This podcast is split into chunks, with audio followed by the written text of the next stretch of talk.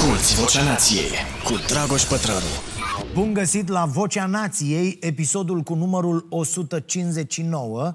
Uh, V-am mai povestit zilele trecute, uh, citesc acum, sunt aproape de final, uh, pe una deja am terminat-o, la a doua sunt la final și tare rău îmi pare, deși când am luat-o am zis, mamă, ce carte foarte groasă. Citesc două cărți. Una scrisă de Lieberman, un profesor la Stanford, un tip extraordinar. Uh, cartea se numește O istorie naturală a exercițiului fizic. Uh, cred că o vom pune și într-un pachet, să vedem, poate obținem un, un preț uh, bun pentru ea, altfel e destul de scumpă, 60 de lei, dar e o carte excelentă, este mai scurtă decât pare, pentru că bibliografia e jumătate de carte. Uh, super cartea asta, n-am terminat-o încă, uh, dar uh, o voi face cu siguranță în următoarele uh, două zile. Cealaltă carte este uh, uh, The Chaos Machine. Este scrisă de uh, Max Fisher, uh, un jurnalist de la The New York Times, care scrie despre tendințele globale și despre evenimentele mari care modelează lumea. Și un astfel de eveniment de proporții colosale, doar că nu ne place să vorbim despre asta, este pătrunderea tot mai adâncă a platformelor sociale în viețile noastre. Uh, dacă ar fi să vorbesc în termeni la moda acum, da? în lumea de azi, condusă din ce în ce mai mult de uniforme militare, aș spune despre uh, uh, invazia rețelelor sociale, despre cucerirea vieților noastre de către algoritmi, pentru că pare că am pierdut, cei mai mulți dintre noi, bătălia asta cu rețelele sociale, cu inteligența artificială din spatele rețelelor, cu algoritmii, da?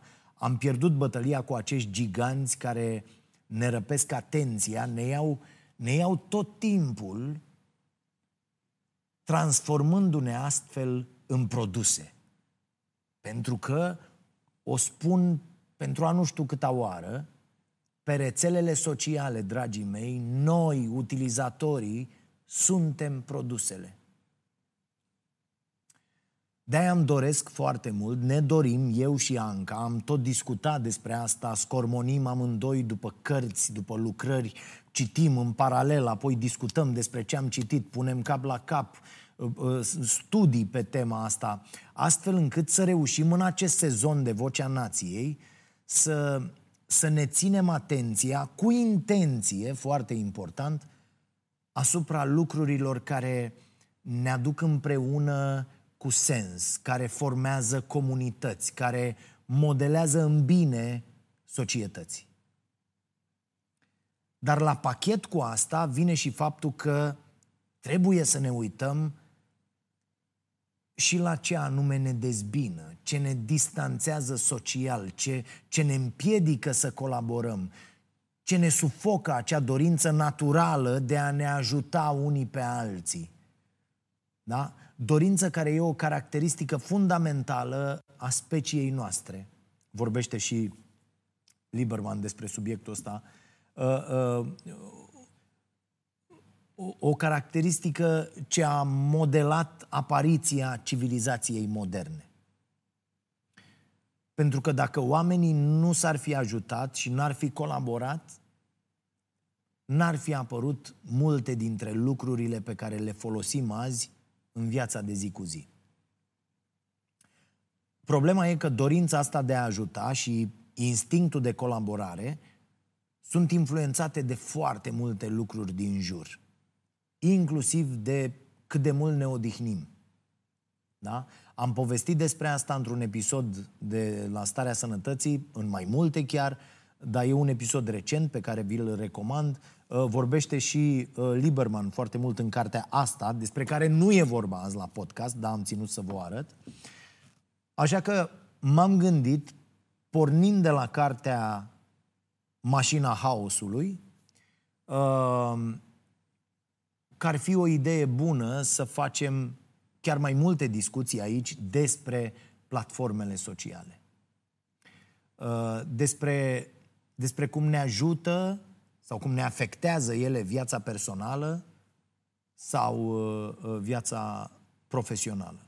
Și în special să discutăm despre marele paradox al acestei tehnologii. Faptul că în timp ce ne facilitează comunicarea cu alți oameni, asta, asta pune pe masă ca valoare orice rețea socială, nu? Domne, noi uh, înlesnim comunicarea, noi îi aducem pe oameni împreună, oricât de departe ar fi ei, nu? E, ei bine, în ciuda acestui fapt, în ciuda înlesnirii comunicării, tehnologia reușește totodată, cu succes, să și distrugă comunicarea. Nu o spun eu, din ce în ce mai multe studii serioase confirmă asta. Mm, un instrument care în teorie a fost conceput ca să ne aducă împreună, provoacă, iată, în practică o dezbinare uriașă. Cuvinte pe care nu ni le-am spune niciodată unul altuia atunci când stăm față în față, sunt scrise fără nicio reținere pe platformele sociale. Nu, acum serios, închipuiți-vă uh, că sunteți la, la coadă la hipermarket. Ați stat acolo cel puțin o dată săptămâna trecută, da? Două, trei persoane sau la casele alea rapide. Și cineva vă enervează. Cu ceva, cu orice. Nici nu contează.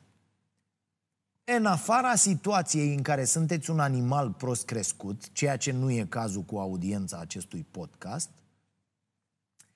i-ați spune vreodată celui care v-a supărat că e, nu știu, prost și gras și că măsa ai curvă? Eu nu cred. Ei bine, din păcate, foarte mulți oameni scot din ei un animal bine ascuns când sunt pe rețele și își modifică comportamentul pe care altfel, atenție, nu-l afișează niciodată în viața de zi cu zi, în nicio situație. Pentru că pe rețele se simt puternici, se simt de neatins acești oameni. Eu nu am studiat asta an la rând, intrând pe profilul celor care jignesc într-un mod incalificabil. E, mulți dintre ei uh, au conturi în regulă, au prieteni, au copii, sunt cetățeni care în societate se comportă ok, unii lucrează la tot felul de instituții, relații cu publicul, tot felul de... Îmi vine să strănut? Ei bine, asta nu se întâmplă și pe rețele. Și tocmai asta folosesc rețelele. În rău. Atenție, în foarte rău. Ce pornește de la o simplă înjurătură, povestește și uh, Fisher în carte, poate aduce moartea. Da? Exemplele din carte sunt cutremurătoare, unele dintre ele. Ecranul, ecranul acestor uh, uh dispozitive e ca un fel de scut pentru foarte mulți oameni. La fel cum și parbrizul mașinii devine scutul șoferilor care sunt foarte violenți în trafic și agresivi. Da, ăia care vin, îți intră în față, fac ca, ca toți dracii acolo și uh, mulți dintre ei, dezbrăcați de, de mașină, nu s-ar mai purta la fel. Da?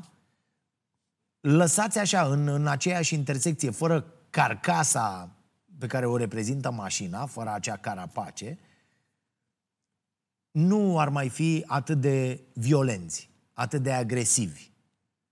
Și poate ați avut astfel de episoade. Eu am văzut oameni atât de violenți în trafic, atât de agresivi, uh, uh, iar când mi s-a întâmplat să-i văd într-o benzinărie 50 de kilometri mai încolo, că am recunoscut mașina, numărul, am râs copios.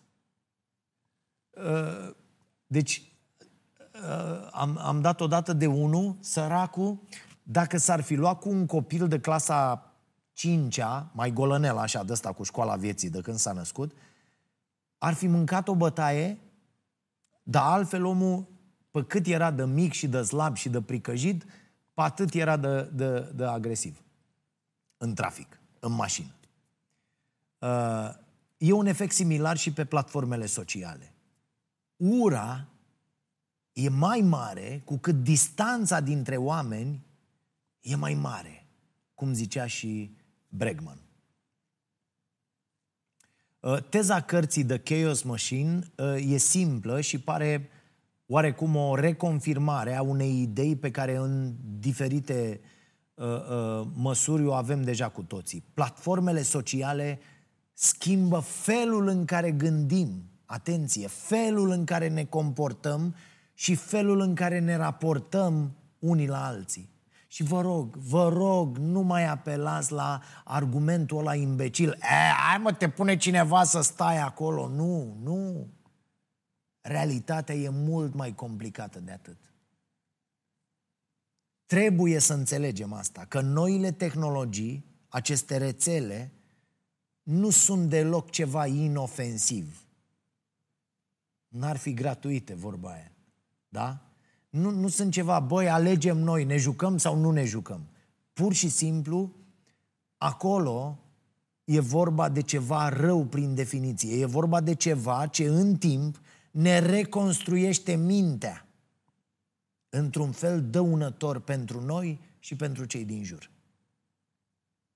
Și efectul final, atunci când iei în considerare miliardele de utilizatori, e că societatea în ansamblu ei se schimbă ne stricăm toți la cap. Se strică societățile. Sigur că avem așa o idee despre faptul că uh, platformele sociale ne fac rău. Cam toată lumea știe. Auzim constant despre oameni care uh, fac uh, detox pe uh, internet. Uh, v-am vorbit despre asta, v-am spus ce fac eu, v-am recomandat uh, cărți pe subiect.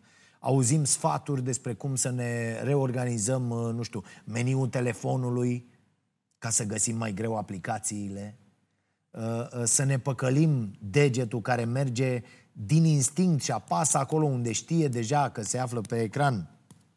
Facebook sau Insta sau Snapchat sau Twitter sau ce are fiecare. Avem un automatism. Ați remarcat asta?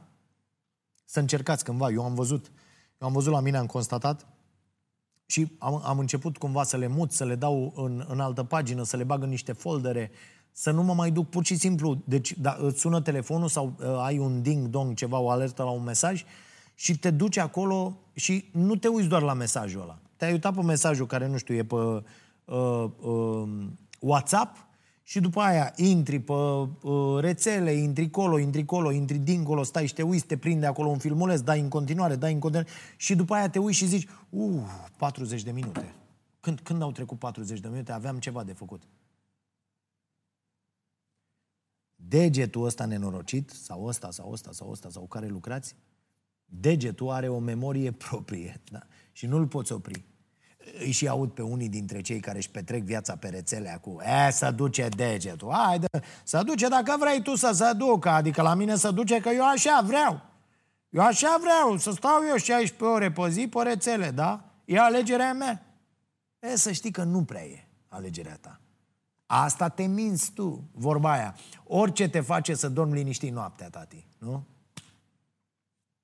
Știind toate astea, nu mai e nicio surpriză ce spuneam, că găsești cărți și sute de articole care avertizează în legătură cu pericolele platformelor sociale.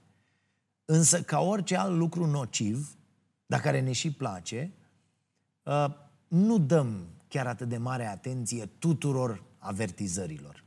Adică știm că e ceva acolo, am mai văzut un documentar, am mai citit un titlu de carte, am mai văzut un articol. Hai bă că nu e, nu o fi chiar atât de rău, nu? Că dacă ar fi chiar atât de rău, ar reacționa guvernele, ar, nu?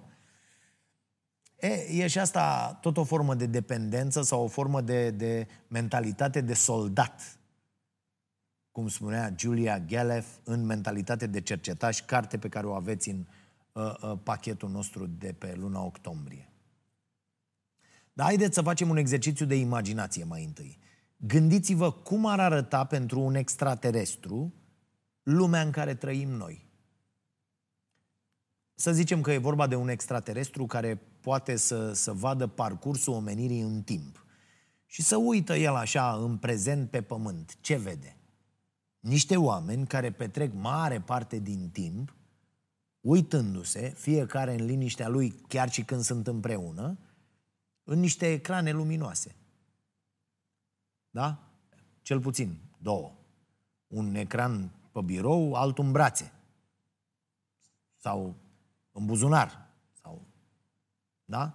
Când oamenii fac o pauză de la unul dintre ecrane, nu mă mai uit în ăsta, mă ridic, îmi iau telefonul și plec. În mare, cam așa stau lucrurile pentru cei mai mulți dintre oameni, nu? E, acum să ne imaginăm că extraterestrul ăsta ar putea să se uite înapoi în urmă cu vreo 40 de ani, de când aveam eu 5 ani. Ce ar vedea?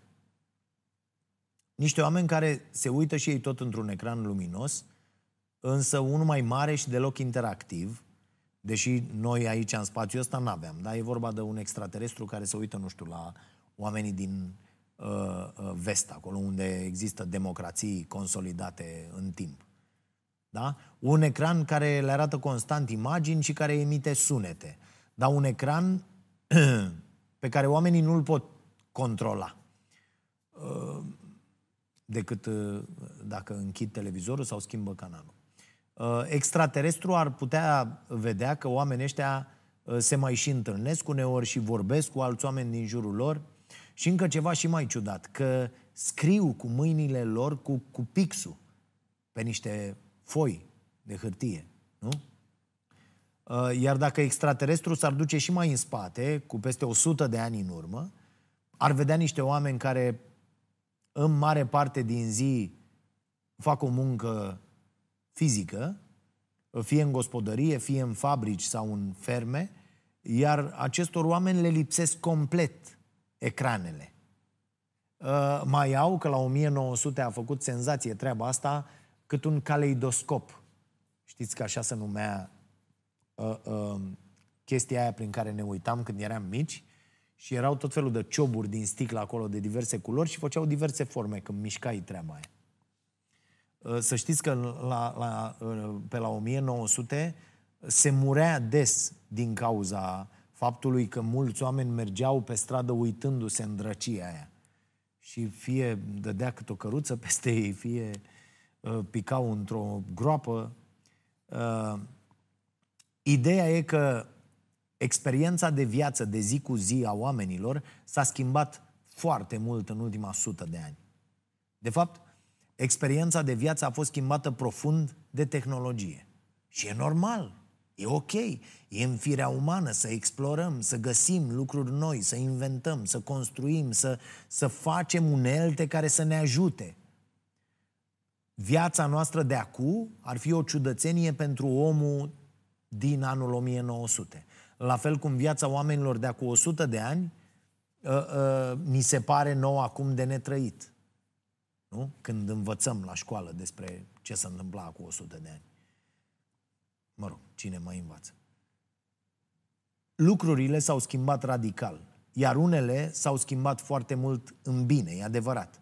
E incredibil să poți să vezi în câteva secunde imagini cu orice loc de pe planetă, să poți să te conectezi cu oricine, oricând, să ai acces la orice informație, la, la orice idee și chiar să, să poți face parte din modelarea acestor idei, să poți face parte din discuțiile mari. Și am mai vorbit despre asta aici, despre progresul tehnologiei care ne-a făcut mai puternici, fără să ne facă în aceeași măsură înțelepți. Avem avem un exces de tehnologie dublat de un deficit de înțelepciune în a folosi această tehnologie. Am avut o revoluție științifică fără să avem o revoluție a moralității care să o egaleze. Și aici avem o problemă atât de mare încât nici măcar nici măcar nu înțelegem că există o problemă. Internetul în sine este o unealtă extraordinară. Însă ce alegem noi să facem cu această unealtă ține, printre altele, și de înțelepciunea noastră, a, a oamenilor care dezvoltă aceste produse, dar și a celor care le folosesc. Eu, eu aș fi fost zero barat, fără tehnologie, fără internet, fără acest acces gratuit aproape în multe situații la învățare, la educație, la lucruri care să-mi aprindă această scânteie și să o țină aprinsă această scânteie a dorinței de a ști mai mult, de a-mi dezvolta uh, abilități. Aș fi fost zero, pentru că uh, sunt un tip destul de comod și nu m-aș fi zbătut să, nu știu, să merg să stau prin, prin biblioteci, de pildă, să ajung la, la cunoaștere. Așa că sunt foarte recunoscător. Da? Um, de exemplu, când au apărut toate tehnologiile astea, când a apărut uh, Facebook, când a apărut Twitter, lucrurile păreau destul de simple. Vă amintiți? High five, toate astea. Erai ca în curtea școlii, uh, toată lumea era acolo, în același loc, era simplu. Te duceai să stai cu grupul uh, de care îți plăcea mai mult, făceați glume, râdeați împreună de pozele vechi cu freze ciudate, um, um, pe care unii își făceau curaj să, să, să le posteze acolo. Tot, totul era bine și frumos. Unii poate că au mai păstrat relația asta cu platformele sociale. Însă pentru cei mai mulți, platformele astea au devenit locul în care intri să te cerți, să te enervezi, să urli, să fii martor la rasism, să-l amplifici dacă ești un idiot, uh, uh, la, la misoginism, la toate nenorocirile. Iar pentru toate astea plătim cu atenția noastră. Atenție care oricum nu ne ajungea nici până acum ca să rezolvăm toate nevoile pe care le avem. Uite, vă fac o altă mărturisire mi-am dat seama, mai ales în ultimul an, câte lucruri pot face dacă limitez accesul la rețele. Și, în general, accesul la telefon. E, e aproape șocant câte poți face, câte încap într-o zi, câte poți învăța. Și mă refer aici la lucruri foarte utile, care pot fi aplicate. Asculți Vocea Nației, disponibilă pe iTunes, Spotify, SoundCloud sau pe starea nației.ro la secțiunea podcast. Și atenție, eu în meseria mea depind cu totul de aceste rețele. Ele sunt legătura mea cu voi, cu publicul. Și totuși, când mă uit în urmă, realizez cât de mult timp am lăsat pe aceste rețele timp pe care pur și simplu l-am pierdut cu tot felul de dispute inutile și idiote care mi-au, mi-au făcut atât de mult rău, mi-au întunecat mintea, mi-au luat gândul de la, de la a face bine în multe situații. Ba chiar m-au determinat să fac rău. Problema e că, iată, realizez toate astea destul de târziu. Dar niciodată nu e prea târziu. De-aia vă spun, să știți că nu vă dă nimeni înapoi timpul în care v-ați certat cu alți oameni pe rețele. Și nu ne prea gândim la lucruri de felul ăsta, dar atenția este o resursă. Da? La fel cum este timpul. Ambele sunt resurse în sensul că le avem în cantități limitate și e imposibil să cumpărăm mai mult. Da, sigur, cumperi mai mult timp atunci când, nu știu, îți permis să te tratezi de o boală, de exemplu. Când e vorba de atenție, poți doar să decizi cu intenție unde o aloci. Corect? Te uiți la un film? Citești o carte? Te vezi cu prietenii? Gătești? Faci curat? Faci dragoste? Te uiți sau nu la acest podcast? Sau la altul? De ce? Pentru că nu le poți face pe toate în același timp. În fiecare zi decidem ce facem cu atenția noastră. Asta până când nu mai decidem noi și decid alții în locul nostru. Din momentul în care atenția a devenit un produs care este vânat de tot mai multe companii, am început să ne pierdem din libertatea de a, de a aloca în mod intenționat atenție. Am început să folosim atenția ca pe o monedă de schimb pentru conținutul pe care platformele ni-l oferă. Plătim cu atenție. Nu sunt gratuite aceste rețele, din contră. Sunt foarte, foarte scumpe. Ele necesită atenția noastră și eu vă sfătuiesc să fiți mult mai conștienți de asta și să deveniți mult mai zgârciți în sensul bun cu acordarea de atenție pe aceste rețele. Și mai plătim cu ceva. Cu prețul pierderii rețelelor sociale adevărate. Și am văzut ideea asta într-un articol scris de uh, Daron Acemoglu, uh, unul dintre autorii cărții Coridorul Îngust. Uh, am recomandat cartea aici, v-am spus despre ea, sau poate că îl știți pe om pentru că ați citit De ce eșuează națiunile. E, Acemoglu atinge și el o idee foarte interesantă. Știți că există această tendință că atunci când uh, spui cuiva că platformele de social media uh, au adus radicalizare și polarizare în societate, uh, să auzi chestia asta. Domne, lasă că și ziarele făceau același lucru. Nu e nimic nou. Că Facebook-ul ăsta e doar un canal de comunicare, un mediu pasiv că vocile și opiniile radicale au existat dintotdeauna, că, că singurul lucru diferit e puterea de amplificare pe care platformele o au. E, e o poveste pe care o spun în mod public și reprezentanții Facebook. O poveste pe care mm, și-o spun și lor, probabil, ca să poată dormi liniștiți. Că Facebook uh, uh, oferă un uh, spațiu de exprimare și că nu are nicio responsabilitate pentru felul în care exprimarea se concretizează. Ca și cum ai intra într-o fabrică de țigări și patronii fabricii ți-ar spune că nu înțeleg de ce se plâng oamenii și de ce insistă că micile cutii de carton pe care ei le vând afectează sănătatea. Da? Asta spune Fisher în, în, în cartea lui, The Chaos Machine.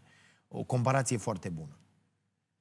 E, revenind la Acemoglu, el spune că da, e adevărat, platformele sociale creează camere de ecou, da? răspândesc știri false și idei extremiste, la fel cum au făcut-o și celelalte uh, uh, inovații ale felului în care consumăm informație.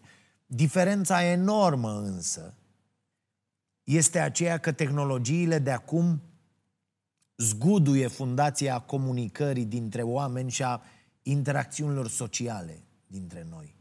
Ceva ce niciun alt mediu de comunicare nu a făcut vreodată în istoria noastră. Nu cred că mai miră pe cineva să audă că minciunile se răspândesc mult mai ușor decât adevărul pe rețelele sociale. Există studii serioase care demonstrează că o știre falsă, senzaționalistă, se va răspândi cu o viteză uriașă. Și asta, atenție, atenție, foarte important, nu pentru că oamenii vor să citească porcării, ci pentru că algoritmul care determină ce vor oamenii să vadă favorizează din fabrică știrile senzaționale. Așadar, ți se arată lucruri despre care algoritmul crede că te vor face să stai mai mult timp pe rețea. Asta înseamnă să-ți poată arăta platforma mai multe reclame, de pildă. Asta înseamnă că ești un produs. Atenția ta e apoi vândută de rețea unui magazin de pantofi, de pildă, dacă ai dat în ultimele zile o căutare pentru o pereche de pantofi sau dacă ai vorbit cu cineva în cameră, lângă telefon, despre pantofi. Pentru că ai permis cândva unei aplicații să-ți urmărească activitatea, inclusiv să poată să deschidă microfonul tău. Deci ceva ce te face să reacționezi acolo în rețea generează mai multă activitate și deci mai mult profit. Dacă ai intra pe o pagină care vorbește despre faptul că pământul e plat, ei bine, o să vezi zeci de alte pagini similare pe care vei fi invitat să intri. Și cartea asta a lui Fisher începe cu o poveste spusă de uh, René Diresta, care apare și în filmul uh, uh, The Social Dilemma, uh, uh, l-ați văzut uh, probabil pe Netflix, uh, și uh, vorbește acolo despre neregulile din interiorul Facebook. Povestea uh, redată în carte este despre cum uh, uh, Diresta caută să intre pe niște grupuri online de părinți care, ca, să, ca să discute subiecte despre care nu putea discuta cu prietenii ei care la acel moment n-aveau copii. Asta se întâmpla în anul 2014. Deci, acum, aci. Uh, cu alte cuvinte, un om care a identificat că are o nevoie de informații și o lipsă de resurse în viața reală ca să acopere acea nevoie, s-a dus pe internet ca să obțină informații. Până aici, perfect normal. Asta facem cu toții zilnic, nu? Însă ceea ce s-a întâmplat mai departe arată că un demers simplu de informare se poate transforma în cu totul altceva.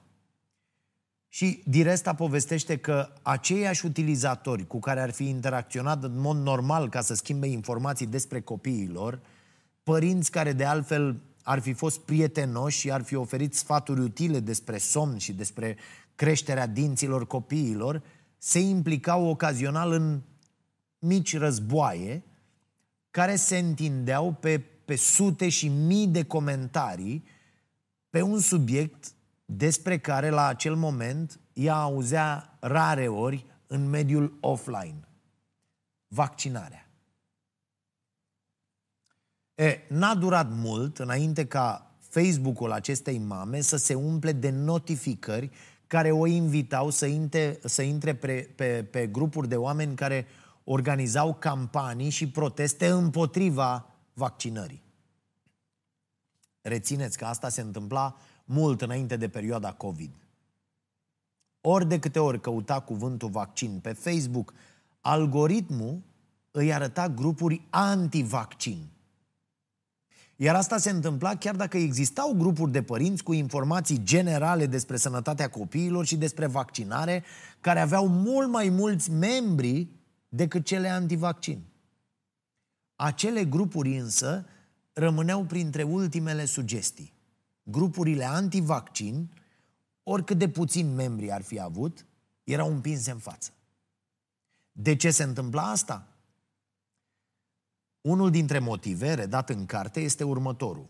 Un părinte conștient că vaccinul e sigur pentru copilul lui are foarte puține motive să stea ca bou online ore întregi și să dezbată subiectul cu alți oameni. În schimb, un părinte care suspectează el că se întâmplă o mare conspirație mondială, o să vrea să stea acolo, permanent online, să caute aliați care să-i confirme convingerea, să se certe, să, să coordoneze acțiuni prin care să se apere. Așa că soluția identificată de algoritmul care e programat să crească activitatea e destul de logică. Nu? Părinții care caută informații legate de sănătatea copiilor trebuie să fie atrași în grupuri antivaccin sau în grupuri conspiraționiste. Pentru că asta e soluția, în mintea algoritmului, ca acești oameni să stea mai mult timp acolo, în rețea, online. Simplu, nu? Iată deci cum reacționează nenorocitul de algoritm. nu mai pare o chestie chiar atât de inofensivă, nu? Deja nu mai e rețeaua frumoasă și intuitivă și gratuită care ne înlesnește comunicarea și ne aduce împreună. A? Problema e că dacă lucrurile chiar se întâmplă în acest fel, și se întâmplă, asta înseamnă nu doar că Facebook încurajează extremiștii și conspiraționiștii. Asta înseamnă că Facebook îi creează. Ceea ce e mult, mult mai grav. Pentru că dacă tu intri acolo vrând să poți discuta cu niște oameni aflați în aceeași situație în care te afli tu, adică oameni care au copii, ca să luăm tot exemplul ăsta descris în carte, dar ești inundat de notificări care te îndeamnă să intri în astfel de grupuri conspiraționiste, asta înseamnă în cele din urmă că tu vei fi intrat acolo vrând să te informezi și vei fi rămas, nu plecat, da? Uh, uh, și vei fi transformat în orice consideră algoritmul că e util ca să te țină cu ochii în ecran. E, în ce situație logică poate fi asta ok? Sigur că nimeni din cadrul Facebook nu, nu-și dorea sau nu-și dorește, cred, sper, în mod activ treaba asta. Scopul, cel puțin la nivel declarativ, nu e să creeze în mod intenționat conspirații, nu? Adică Zuckerberg ăsta nu se opune vaccinării. În perioada aceea cu, cu vaccinul, cu COVID-ul, chiar și-a exprimat public opiniile pro-vaccin. Uh, și nu doar, nu doar în cazul COVID. Dar mașinăria asta e, e condusă de ceva ce nu ține cont de opiniile lui Zuckerberg. E, e condusă de esența capitalismului, generarea de cât mai mult profit. Cum zic și idioții care sunt și azi redactori șef pe la televiziuni de știri din România. Noi le oferim oamenilor ce vor ei, dar noi ne ghidăm după audiență și asta le oferim oamenilor. Fals, desigur. Nu asta e treaba unui jurnalist. Să ofere rahat pe motiv că oamenii, iată, vor rahat. Îl mănâncă, deci îl vor. Nu e adevărat. Pe de altă parte, există și partea bună în toată nebunia asta. Există, există multe părți bune. Uh, dacă ești pasionat de un anumit subiect sau dacă vrei să, să vezi ce discută oamenii care au aceleași interese ca tine, ai un spațiu în care poți să faci mult mai ușor asta. Și atunci e util să-ți fie sugerate grupuri pe care poți intra sau pagini pe care le poți urmări. Asta e o resursă extraordinară. Eu am intrat în weekend, am, am, uh, uh, a fost în state un, uh, un întreg eveniment, do- vreo două zile a durat, am intrat de vreo două, trei ori tot weekendul uh, și uh, despre nutriție sportivă și despre băi și a fost extraordinar. Niște speakeri uh, mi-am notat pe unii dintre ei, habar n-aveam de ei, au, și-au, au uh, vorbit atât de mișto despre uh, na, trenduri care se întâmplă, pentru că în trei luni deja în, în domeniile astea în care se face atât de multă cercetare, se găsesc tot felul de, uh, se descoperă tot felul de lucruri noi și uh, uh, asta ajută enorm. E cum aș fi ajuns eu în state pe stânga la o chestie care uh, la care au participat unii, au fost înscrierea liberă, m-am înscris acum vreo trei luni, e cum altfel aș fi putut să am acces la resursa asta fantastică. La fel, să vezi marile universități că deschid, pun cursuri, pun tot felul de uh, uh, resurse acolo pentru ce te interesează, este extraordinar. Poți să urmărești autori, scriitori, specialiști în diverse domenii care te interesează. Ăsta e un mare avantaj. Poți să promovezi ceea ce faci, iar e ok. Poți să găsești ușor informații, clienți, parteneri, finanțări, uh, uh, uh, fapte bune. Și azi poți să înveți orice, chiar orice. Dacă depui niște efort, și aici e destul de tricky toată treaba, chiar poți să-ți aranjezi, la fel cum poți să faci cu inbox-ul da, de, la, de la mail, poți să-ți aranjezi contul astfel încât să-ți afișeze doar informații utile. Dar pentru asta trebuie să intri acolo echipat să înțelegi ce ți se poate întâmpla. Iar aici intervin multe alte probleme și întrebări despre care ar trebui să purtăm discuții ample în societate.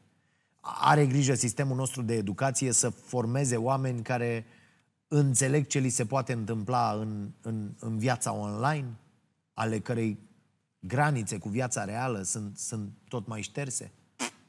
De unde? Sunt oamenii echipați astăzi să distingă între, între informație și opinie, o chestiune despre care vorbesc foarte mult. Vin oameni pe la cafenea și îmi spun, domne, eu informațiile despre România mi le iau de la emisiunea dumneavoastră. Fals! De la emisiunea Starea Nației luați opinia noastră a celor de aici, pe care picăm noi de acord și pe care o spunem. Nu vă luați informațiile. Noi comentăm ceea ce se întâmplă, sancționăm niște derapaje, abuzuri de putere și așa mai departe.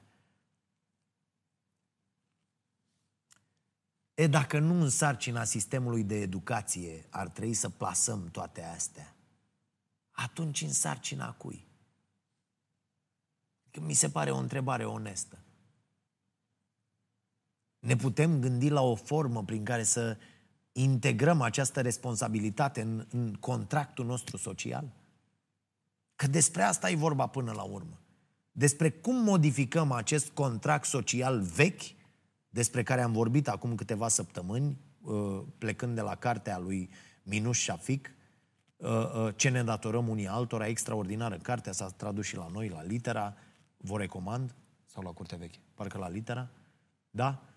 Deci, cum facem să schimbăm acest contract social astfel încât el să reflecte mai bine felul în care ne dorim să trăim unii cu alții, împreună? Ideea, deci, în esență, e simplă. A apărut acest element nou în viețile noastre, platforma socială. E normal să nu fi fost pregătit să, să anticipăm efectele. La naiba, noi nu ne descurcăm să facem o democrație cât de cât funcțională de 32 de ani și lucrăm. Și au făcut alții înaintea noastră, în multe locuri. Cam știam ce avem de făcut. Lumea se schimbă constant.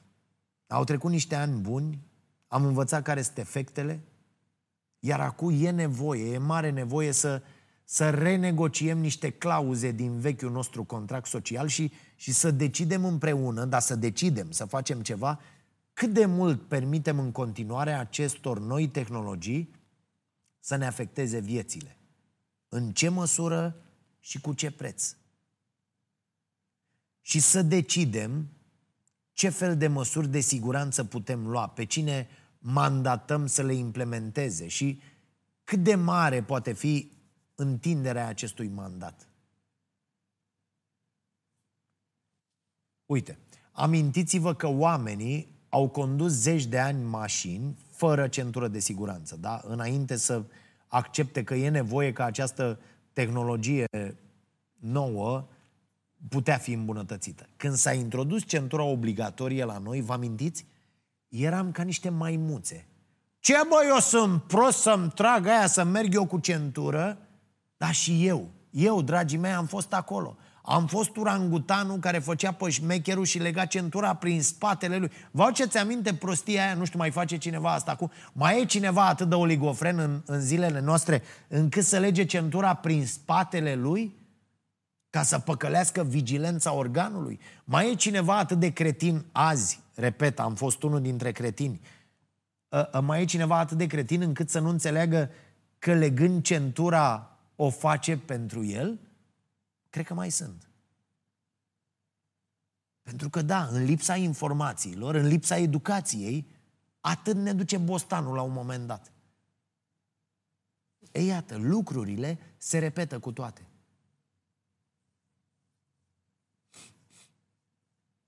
Vă amintiți acel scandal destul de recent cu o fost angajată a Facebook care declara că, deși Facebook știa că ceea ce produce pe platformă poate afecta uneori negativ viețile unor oameni, a continuat totuși activitatea și a pus profitul mai presus de bunăstarea utilizatorilor? Desigur că asta e o constatare destul de naivă dacă trăiești în capitalism de atâția ani. Adică asta face uh, uh capitalismul ăsta dement. Pe care, uite, odată la 10 ani trebuie să reparăm cumva. Da, Zuckerberg a pus atunci niște întrebări interesante în mod public. Am mai povestit noi despre el aici, dar o să le reiau. Uh, Zuckerberg se întreba așa. Care este vârsta la care adolescenții ar trebui să poată folosi internetul? Cum ar trebui să verifice companiile vârsta persoanelor care le folosesc serviciile? Uh, cum ar trebui să asigure companiile, uh, să, să se asigure companiile că respectă dreptul la intimitate al adolescenților, în timp ce se asigură totodată că părinții le pot totuși supraveghea activitatea. Iar aici se pot adăuga multe alte întrebări. De exemplu, uh, uh, cum ne asigurăm că oprim răspândirea informațiilor false fără să afectăm libera exprimare? E o mare problemă. E o mare problemă. Deja foarte multe guverne, apelând la chestia asta, vedem ce se întâmplă în Rusia, în China și în multe alte locuri, interzic libera exprimare. Da? Apoi, cine decide ce este aceea o informație falsă? Decide guvernul Ciucă, guvernul, cum era o mă, cu Vela, cu toți aia, până, până pandemie? Câtă putere lăsăm pentru astfel de decizii și în mâinile cui? O companie privată chiar n-ar trebui să fie lăsată complet singură să decidă ce e bine și ce e rău când e vorba despre lucruri foarte sensibile și care ne afectează pe toți. La fel cum nici politicienii nu trebuie lăsați să decidă singuri. E nevoie de discuții ample, serioase, care să implice pe toată lumea, care să implice pe toți actorii sociali. Doar așa poate fi rescris acest contract social într-o manieră care să răspundă nevoilor existente în prezent. Trebuie să decidem cu toții, împreună, cum facem lucrurile. Există însă ceva ce nu vom putea remedia prea ușor, spunea Acemoglu în acel articol despre care vă, vă ziceam mai devreme. Faptul că rețelele sociale virtuale, artificiale, le-au înlocuit pe cele reale. Am povestit data trecută despre cele cinci căi către bunăstare, iar una dintre ele era conexiunea asta cu sens, cu alți oameni. Da? O conexiune care să te poată lăsa cu amintiri. Nu poți avea amintiri dintr-o conversație în online. Vă aduceți aminte vreo ceartă de asta pe care ați făcut-o cu cineva în... și ce ați câștigat de acolo? Adică e, trebuie să facem acest exercițiu constant, exercițiul de a ne face timp pentru alți oameni. Timp în care să fim împreună cu alți oameni. Și nu să stea fiecare pe telefonul lui. Ce se întâmplă atunci când începem să confundăm lumea reală cu cea virtuală?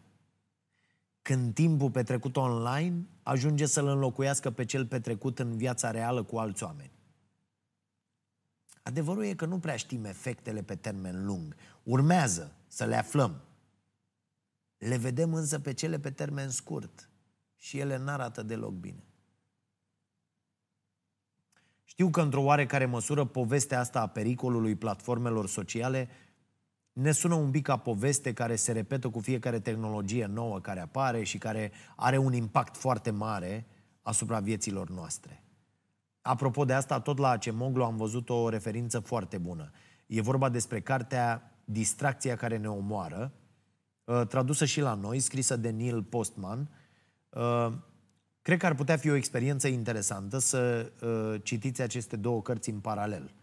The Chaos Machine, care vorbește despre ascensiunea și pericolul platformelor sociale în viața noastră, și cartea asta, Distracția care ne omoară, care deplânge pe alocuri decesul erei tipografiei și ascensiunea erei televizorului.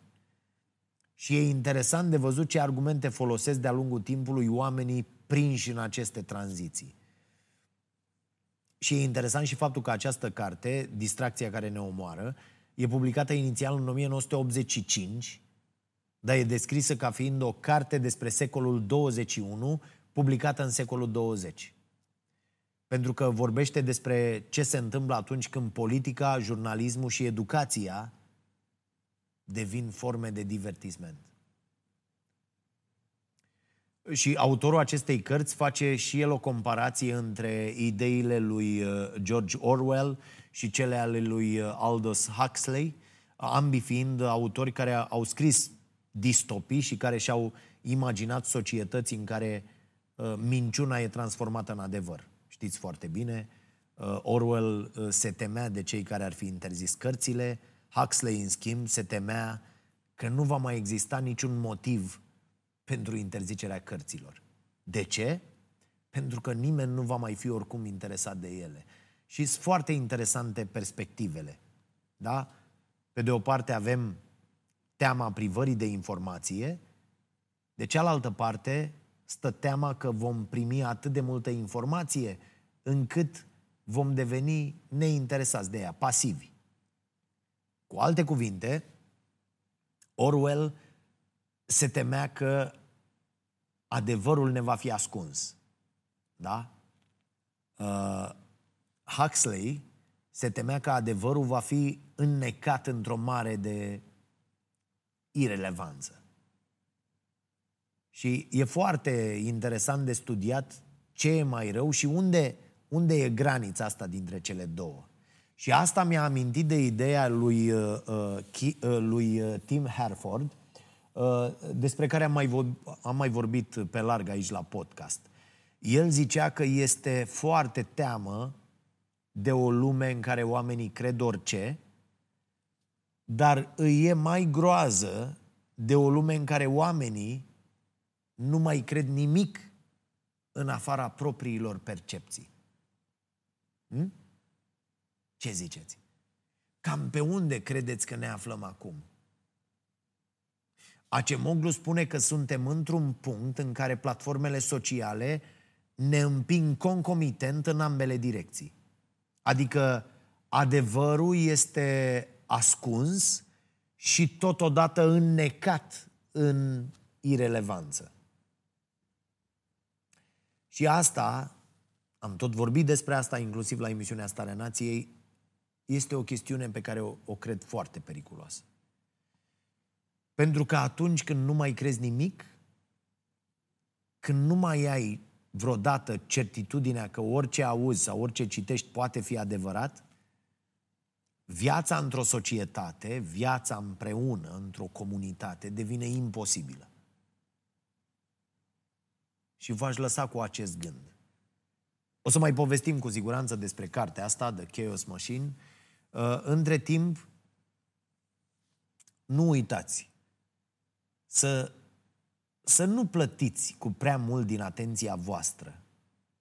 Da? Să o dozați cu mare atenție. Să vă fie bine. Weekend frumos să aveți dacă vedeți acest podcast sau îl ascultați sâmbătă atunci când noi îl urcăm.